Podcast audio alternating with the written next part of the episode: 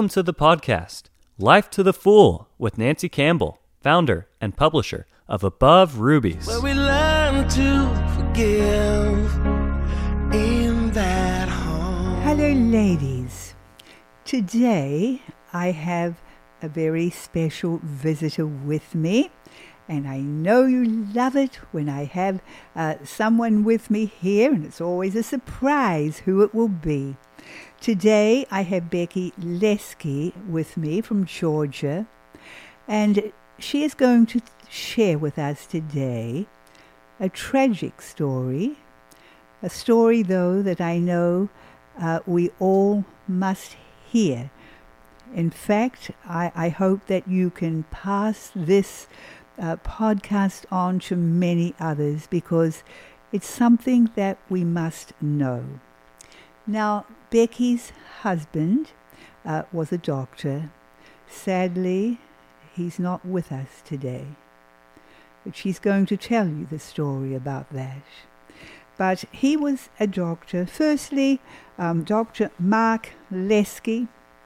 He started his practice as a doctor in family practice. He was 27 years in sports medicine. He taught sports medicine also at Columbia uh, Hospital in South Carolina. Then he moved into the specialized medicine of wound care, treating patients with wounds from diabetes, radiation, and infections, often after bone surgery. Plus, he had such a high rate of infections coming from the ICU, where he worked in the Newnan Hospital in South Georgia. He was doing this for 10 years. Um, it's amazing how many people get hospital infections in the ICU. So he was kept very busy. But he was really a genius in his field and had a great gift of healing. Um, he often used um, in the hospital, he had three hyperbaric chambers and and would often use God's wonderful healing remedy of Manuka honey. Yes. yes. But anyway, I'm just introducing her husband, and now I'm going to introduce Becky. Hi, Becky. Hello. Thank you for so having me. So great to have you with us. Well, um, that's what Dr. Mark was like a great doctor, a man who poured his life into his patients. Want to say anything more about that, Becky? I think you, you covered it pretty well. He uh, he was an excellent excellent physician um, because he cared Yes. And because he believed in healing, um, and he just loved people as he loved his family, he loved his patients. Yes. Well, anyway, this is back in the COVID pandemic, and both Becky and her husband Mark um, got colds, and um, of course, he being a doctor, he had to be tested um, as to whether he could go to work or not. And so um, you both got tested, and um, it was positive, wasn't it? It was a home test, and we were both positive. Yes, yes you were positive, but you just felt like you had a cold, and At you got time, better. Right. And uh, but then Dr. Mark kind of he had some problems mm-hmm. with his respiratory. Uh, can you share what happened yes, there? Yes, he um, just he was struggling a little with breathing, and um, he didn't want to go, obviously, to the hospital because he knew um, what was going on. Um, but I pressured him there at the last to go. Um, just I thought we could go and get some the antibodies and get him some oxygen, and we could get back home and he could he could mend. But that's not what happened. Yes. So when he got there, they kind of just said, okay, he had to stay. Well, what happened? The initial, on that Monday, we went to the ER, his yes. ER, where he was employed um, at that hospital. And um, they did some x rays, did a CT scan, and said that he had some pneumonia. And they, um, he asked for the antibodies. They denied him. Um, he wasn't vaccinated.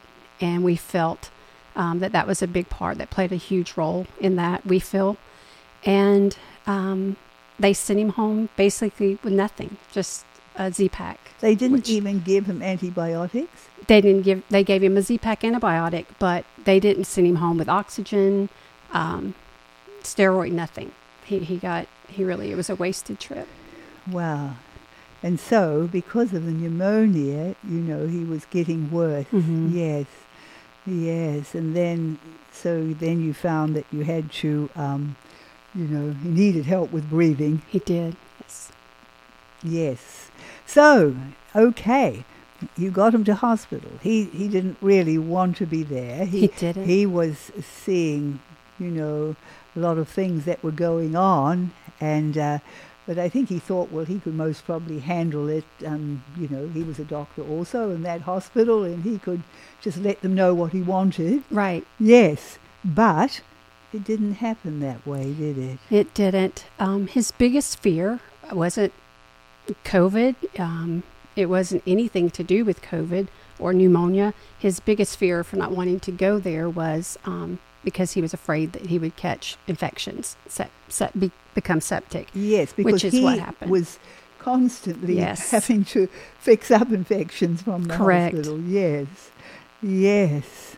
So, anyway, so there he was, and and um, you were very, very blessed, in that you were able to stay with him, weren't you? Was Yes. that just because he was a doctor there in the hospital? I, I do believe we, we did get that um, permission because he wa- he was pretty demanding about that he would not go unless we were allowed to stay with him. Yes. And to our knowledge, um, at the time, uh, that Pied- Piedmont Newnan or the Newnan, um, the Piedmont hospital system had not allowed a family member to stay with a COVID patient full time. We were the first family, to our knowledge, that was allowed to be with a COVID Yes. patient full time. And we never, for 31 days, we never left his side. So we saw, we heard, we experienced um, some horrific things during those 31 Yes. days. So you were right there. Yes. And that, I think, was one of the saddest things during that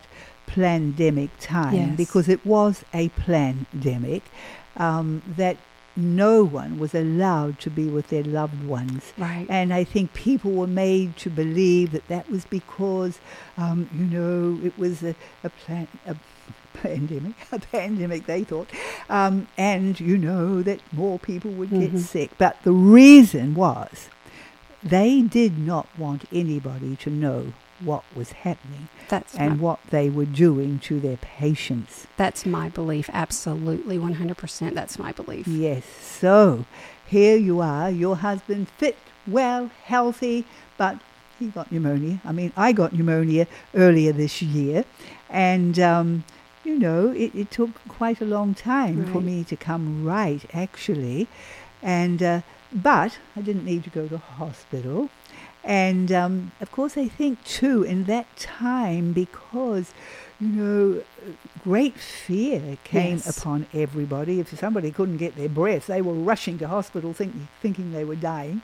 Right. But anyway, so you were there and um, knew what he needed, but everything that he needed, you found they were doing the opposite. Right. Tell us the story.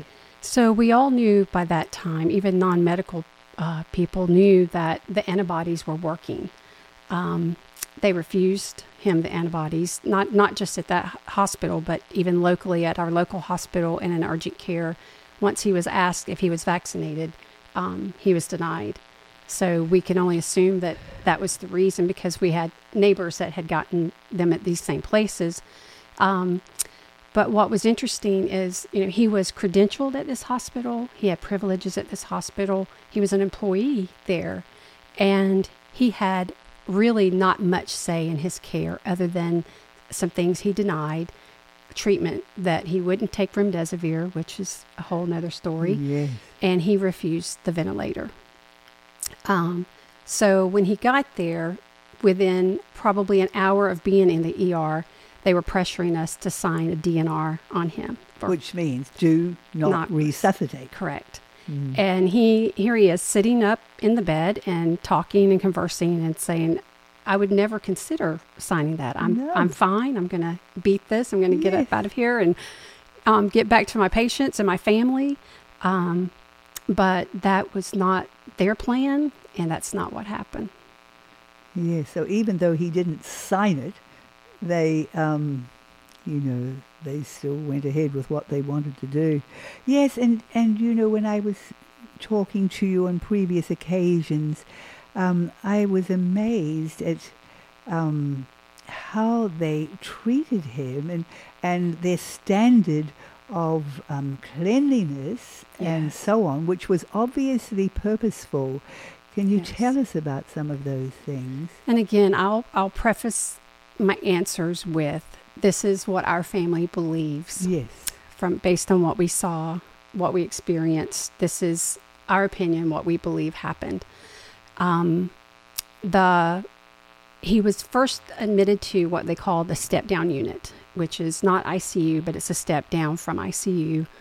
Um, given we didn't know at the time, um, way too much oxygen. They blasted him from the very beginning, and now we know that um, it was too much. And and he would ask that, and just they would not they would ignore him or um, they would give him a reason why and that they would bring him down later or they would wean him down but never he, he never got a satisfactory answer and so he was constantly trying to um, be the teacher because there were a lot of in the step down unit a lot of the staff were new fresh out of school or um, just not skilled properly. And they would come in and they would stick him for one blood draw. Sometimes he would be stick eight or nine times because they couldn't get a vein. And so he would ask as a patient as a physician there he would ask he wanted a central line put in so that they could draw most of everything from that central line. They refused the entire 31 days. And um, he he uh, at, I'll get ahead of myself, but he he ended up um, acquiring several um, hospital acquired infections, which is the second cause of death. um, yes, on his and of course he went in with no infection. None. Yes, and um, you were saying that you know they dropped something. on the Oh, they would. Um, this happened multiple times with with different departments, from the the phlebotomist who drew his blood to the nurses to the respiratory therapist. Uh, they would drop. There, there's a suction tube that was on the side of the bed for if we needed to suction him, or clear out his nose, whatever we needed to do. It's called a Yankauer, and um, multiple times during his stay, they would drop it on the dirty floor. Even once we moved to the ICU, the care got much worse. They would drop it and then put it right back on his bed. They didn't bring a new one. They didn't wipe it with alcohol. They would put it right back. So we were constantly having to be involved in his care. To, I had to clean. My daughter has a video of um, the day he was moved to ICU. The room was so filthy. It was covered in blood splatters and vomit stains and th- it looked like a third world hospital room and I used hot water and towels and i cleaned the room on my hands and knees. Um, it was so filthy. Blood on his on the bed they put him in. Um, you know he um, had phlebotomists that would come in that would have their mask down and th- they would clearly have a cold and would wipe their their um, ungloved hands on their their nose to wipe away, you know, their nose, and then touch the things they were getting ready to use on him. Uh, we had a, a nurse that had a long wig that she wore down, which was not protocol. That is a no no in a hospital, especially especially in an ICU where people are very vulnerable. And he already by this time he had wounds and several wounds. And I was helping her um, bathe him, and her wig continued to roll ac- across his wounds. And he would just look at me and he would say, They're going to kill me. They're going to kill me with infection. And we were just at their mercy. I, I could give you, we could spit, sit here all day. I could give you I- I, examples. can't even believe what I'm hearing. In fact, didn't you try to have a meeting about it all? I did not just about the the the lack of um, protocol not being followed, but the treatment from some of the respiratory therapists and some of the nurses, just the lack of care, the negligence. Um, it, was the the communication from one shift to the next. Um, if you saw a nurse for, you know, hours, and this is ICU, um, they would, if they he needed something, they would just continue to wait till the next shift. You know, the next shift to do it, and just pass the buck along, and um, he would just decline when we would have those type people. So I called a meeting um, with the department heads, and um, I begged them. I, I I I told them I would pay them. I would pay the salaries of the people if we could just have the, the handful of people, the staff members that really wanted Mark to live, that care truly were administering care to him, we would pay, we would donate, we would do whatever. I was begging for his life. And um, so the, the doctor um, that was a charge of his care, he was a charge of the meeting, and he described Mark as if, if he were giving a rounds to his students, and he described him as non-responsive, you know, naming all these things that he should be a DNR, but his family's resisting. And I said to him, I said, Dr. Patel, I said, do you, it concerns me that you're his primary doctor and you don't know that right now he's in the room with an occupational therapist sitting on the side of the bed trying to do exercises. He's very much responsive. But that was the type of, even in his medical records, at one moment, a nurse would have him unresponsive, and another nurse or, or respiratory therapist or the doctor would have him up doing exercises at the same exact time. But it just reporting, depended on the nurse It whether did. they were um, going by the protocol, or right? hoping and doing everything they could to help him live. Yeah, it, it was um, when you were living it, when when you were in it, it, was so surreal. But I think the the biggest thing that Mark, myself, and my daughter, Who was a nurse, who was a nurse. She's a, she was an ICU nurse at that time, um, at a different hospital. Um, was the evil that we had never seen or experienced before. Um, it was a level of coldness and callousness that I've I've never I never thought could happen in our hospital systems, our healthcare system. Yes, and and what gets me is if that if they could do that in your presence with you there, and to one of their own doctors, what were they doing to people who they never allowed loved ones in? That's exactly. They were just doing the protocol. right. And of course, the protocol for most was um, remdesivir, and uh, which poisoned the kidneys, Yes. which was a poison, which was uh, planned by Dr. Fauci Correct. and became the protocol through every hospital, and then onto the ventilator. Mhm. And rarely did a patient come off the ventilator. Right.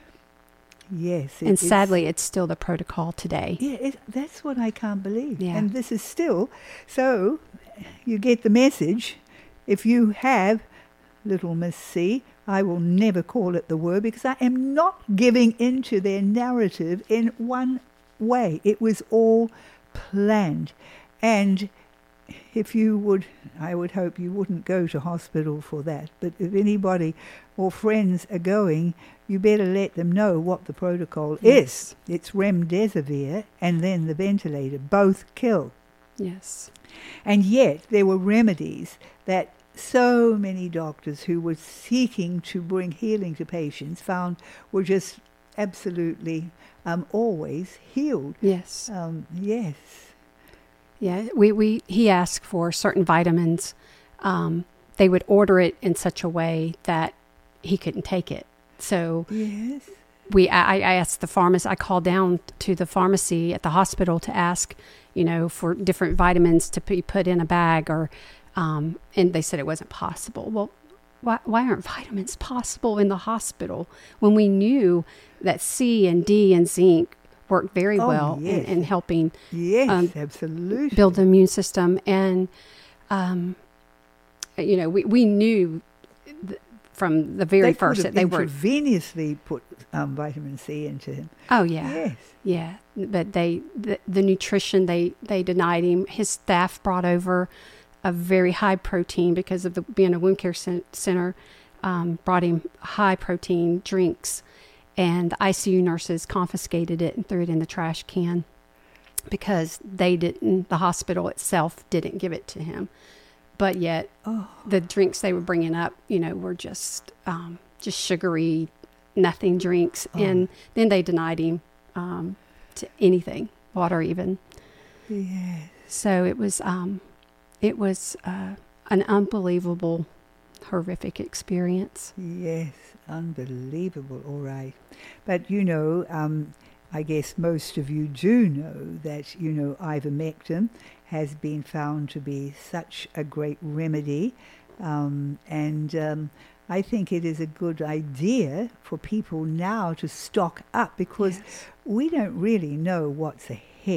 I mean, they did this, and, and we realize now that, you know, it was part of the plan of depopulation Yes. because that is the number one list on the um, plan of the World Economic Forum Yes. and the New World Order.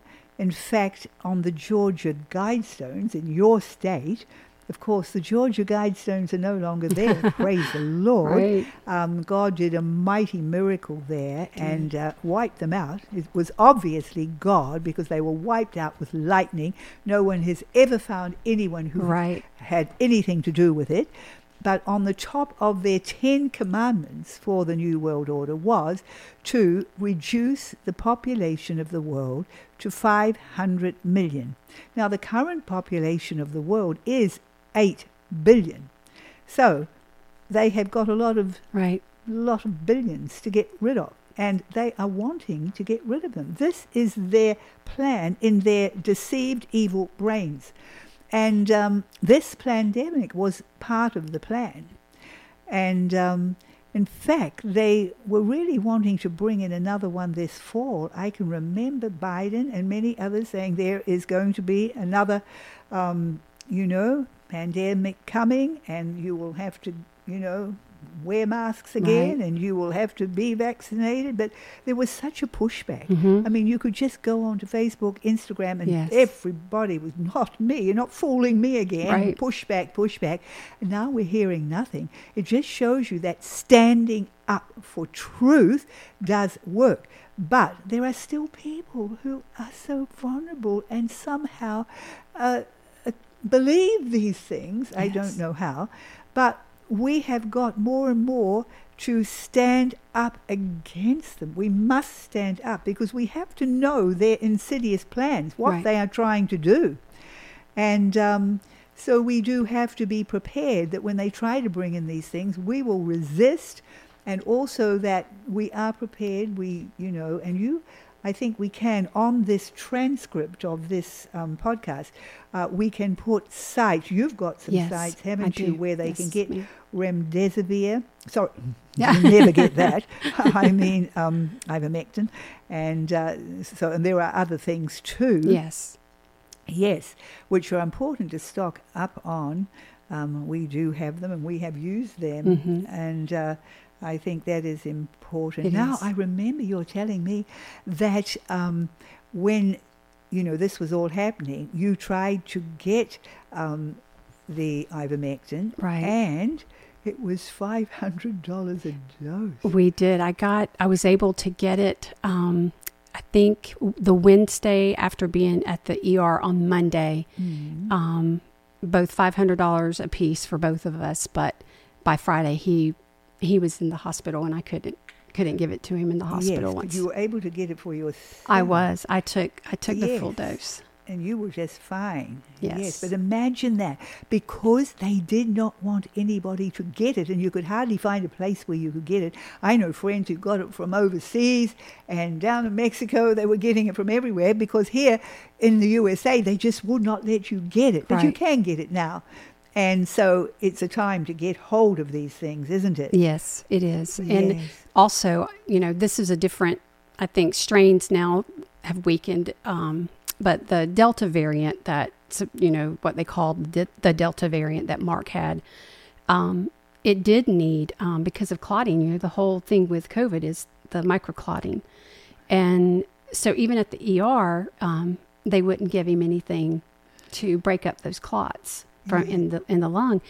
and his own doctor, who was also a, an employee of Piedmont, um, had to sneak. My daughter had to pick up. It was like some type of spy movie um, in a brown bag. Sent him um, medication um, because the hospital wouldn't give it to him, which is th- the very thing he needed. Oh, I know. It's so sad. And, you know, the, of course, since that time, um, this is your case is not an isolated It's case. not. And uh, you have been to a conference earlier this year um, where there were 650 widows Yes, who have been through similar circumstances as you yes, women who are crying and who are bitter and who are desperate because their loved ones were taken away and uh, they were taken away insidiously. Yes, It is unbelievable. And there is no recourse. no. Um, you have tried. I Every one of these yes. women have tried. And even just recently, you've been working with a lawyer yes. very, very good lawyer, and uh, he said there is no way. Every loophole is is tied up. Before even this COVID pandemic was released, Yeah. they had it all tied up in the law court so that no one could come back on them. They knew what they were doing. And so believe- now there's all this. I, I, in fact, when it was happening, I, I was often thinking, wow, there's just going to be thousands and thousands of law um, courts, you know, because of all these people who've had these loved ones die and they were not meant to die. But now you, you can't. No lawyer can take it on.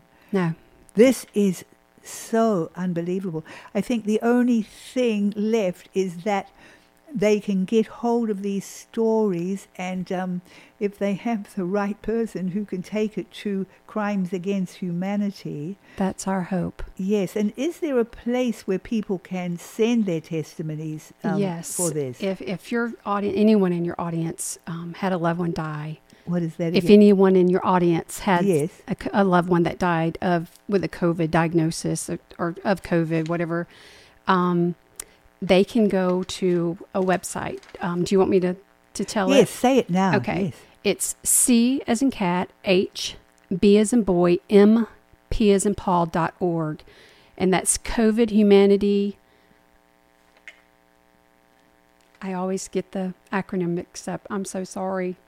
Um. Memorial Project. Yes. And uh, there's hundreds, hundreds of cases of stories just like my husband.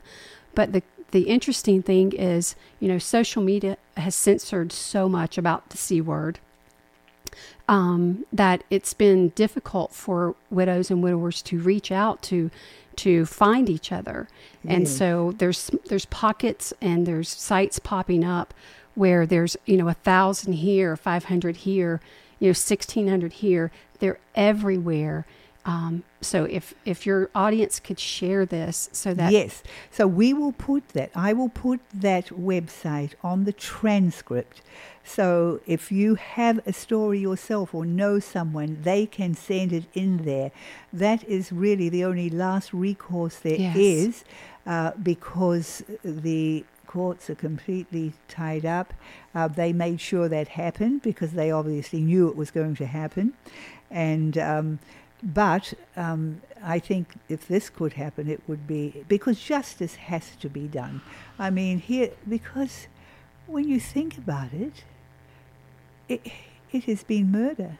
absolutely, It, it's it's beyond serious, and people who have been quite happy to murder patients are still just there, still attending to patients. yes, Help! It yes, is so scary. And I think it's easy for people to move on. You know, uh, COVID fatigue was a real thing. People were tired. They didn't want to be masked anymore. They were so thankful to let COVID be behind us. But we can't forget what happened. We have to keep it just like the Holocaust. We can't we can't let it happen again. We can't forget these No, people that gave their lives. Um, Yes. And um, even DeSantis has shortened. There used to be a time of up to two years from grievances in a hospital of people who've died where they could, um, you know, go um, to the court to share them. But now he has shortened that to one year. He did. yes. He did. Why? That's a great question. I would It love to be able to ask him that face to face. Because as you have found, when you go through something as devastating as this, and your loved one dies, you you really it takes so long to even be able to think straight It again, does. to get yourself together, to do something like this, and um, then the time has passed right. where you can do something. Right. It for I had two years. Georgia has two years statute of limitations, and although I had my daughter, um, you know, we talked to over fifty attorneys in two years, um, but y- your mind is is so foggy and cloudy, and you're grie- you're trying to grieve. And, and tell this story every day over and over to people to, to listen to get help, um, but there there was no There help to be had. Yes, No. yes. Now, your husband actually went in to the hospital, and really all he needed was help with breathing, Right. and um, you know, but he ended up um, with four infections, which he got in the hospital. He had multiple um, hospital acquired infections. Yes, Yes. and hypoxia, which really came through the inadequate care. Correct. That's exactly what we believe. We didn't find out until we got his medical records a couple months later um, just how sinister things were. And he actually didn't have COVID. They never tested they never him for tested COVID him for COVID ever. ever. But they did put that as number three They did. on the list of why he died because they, had to get their money. They did. Because if they put COVID, they got money. Exactly. If they gave remdesivir, they got money. If they put them on the ventilator, they got money. Right. And now the hospital where this happened, they have made one hundred million dollars. I don't know the exact number, but they are building a massive addition to this hospital. Hospitals everywhere are Yes, rebuilding out of the are. money out of COVID deaths. yes. because everyone they got money and so they were out to get them. And the interesting thing is right at the beginning of 2020 when, you know, this first hit the scene, I think it was the beginning of March, beginning of April when they approached my husband and the other physicians at this particular hospital that um, they were in such dire straits and they finances were, you know, not not good at the time. And they asked the physicians would they be willing to donate 30% of their salaries towards this pandemic that was that was coming? And my husband glad we didn't know at the time what was going on. He gladly even he had some doubts of of what was happening from what he was reading in his research but yet he cared enough he had a heart of gold he donated his 30% of his salary for months to that hospital Wow. and now they're building you I- can't you can't believe that, can you? And um, yes. But then okay, we get back to really where okay, it hits you personally and the grief you've been through. But when you went to that conference with all these women, you, you just saw such bitterness there and you knew you couldn't live like that. And so tell us, how have you been able to forgive what happened when they took your husband so, well, they actually took him from you. Yes. Forgiveness has been a, a, um, a journey for sure. Um, I remember being at the conference. That conference you're talking about was in San Antonio in March. And um, some of the women were um, doing okay, but they were very, you know, active and, and politically trying to make sure this never happened again. And then there were some that um, you could just feel the bitterness off of them. They they were just devastated and very very angry. And I, I remember looking and talking and thinking on the way home, flying back, thinking, God, I don't want to No. go into bitterness like that. Um, I was pretty bitter. I was very angry. I'm still very angry. Um, but I, in my heart, I knew that I would become just like those people that treated him that way if I didn't forgive. And Yes. um, I was at the conference in Florida, and Allison's husband, Allison Hartman's husband, um, spoke to me about forgiveness. And after I had talked and given Mark's testimony there, and some of the things he said to me that day really I, I took to heart and I went back and I, I prayed and I said, God, I don't have the emotions to go with this prayer. I don't feel like forgiving. I, I don't feel like releasing this to you because it almost felt like a, a bomb, the, the, hate and the anger. Um, but I was able to say, but I'm willing to give it to you. Yes. And then I came to visit here um, not long after that. And I was able to take communion for the first time Yes. in two years Yes. because I, I felt like I was at a place where I, I wanted to forgive them.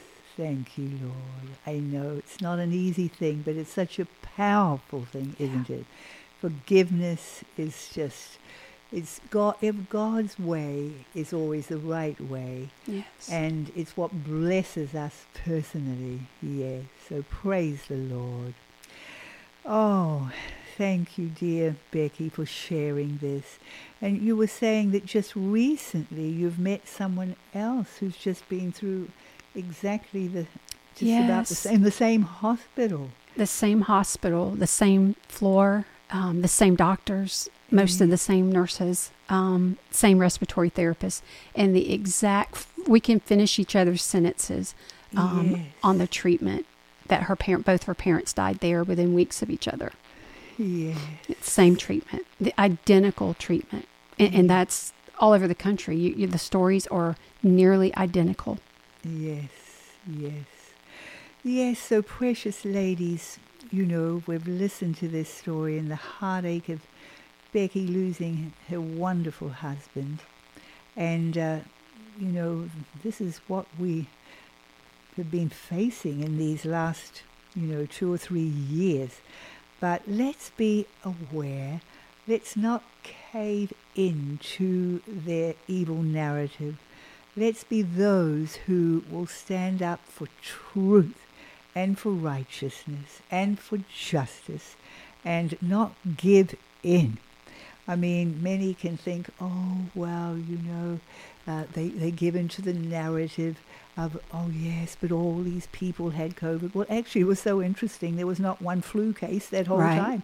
I mean, it was really just another, um, you know, way of the flu. And, and there's thousands and thousands who get the flu each year.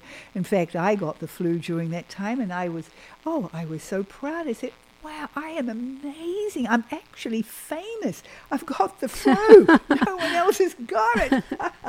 because I knew what it was. Right. Yes. But anyway, thank you so much for sharing and also sharing the greatest victory that you have and being able to forgive. And um, so, Lord, we just come to you. And uh, Lord, we it's just so sad to hear um, these situations, and not just Becky's, but there's hundreds and hundreds and hundreds, Lord God. Oh, Father, we pray that you will be with everyone who has lost loved ones and you will help them and you will comfort them and encourage them. And Lord, help us all to not be deceived, Lord. Save us from deception. Help us to see through what things that are happening. And Lord, to rise up and be those who will stand for truth no matter what. It's not easy to stand for truth, Lord God. It has consequences and persecution. But you, we pray that you will help us, Lord. We want to be practiced. We want to be ready for that time, whether it's in our generation or the next or the next, when we do face the mark of the beast and when no one will be able to t- even eat if they don't take the mark, when many, Lord, will be martyred uh, because they will not give in. But we dare not ever give in. We dare not. Help us, Lord, to practice now in not giving in. We ask this in the precious name of Jesus. Amen. In that home.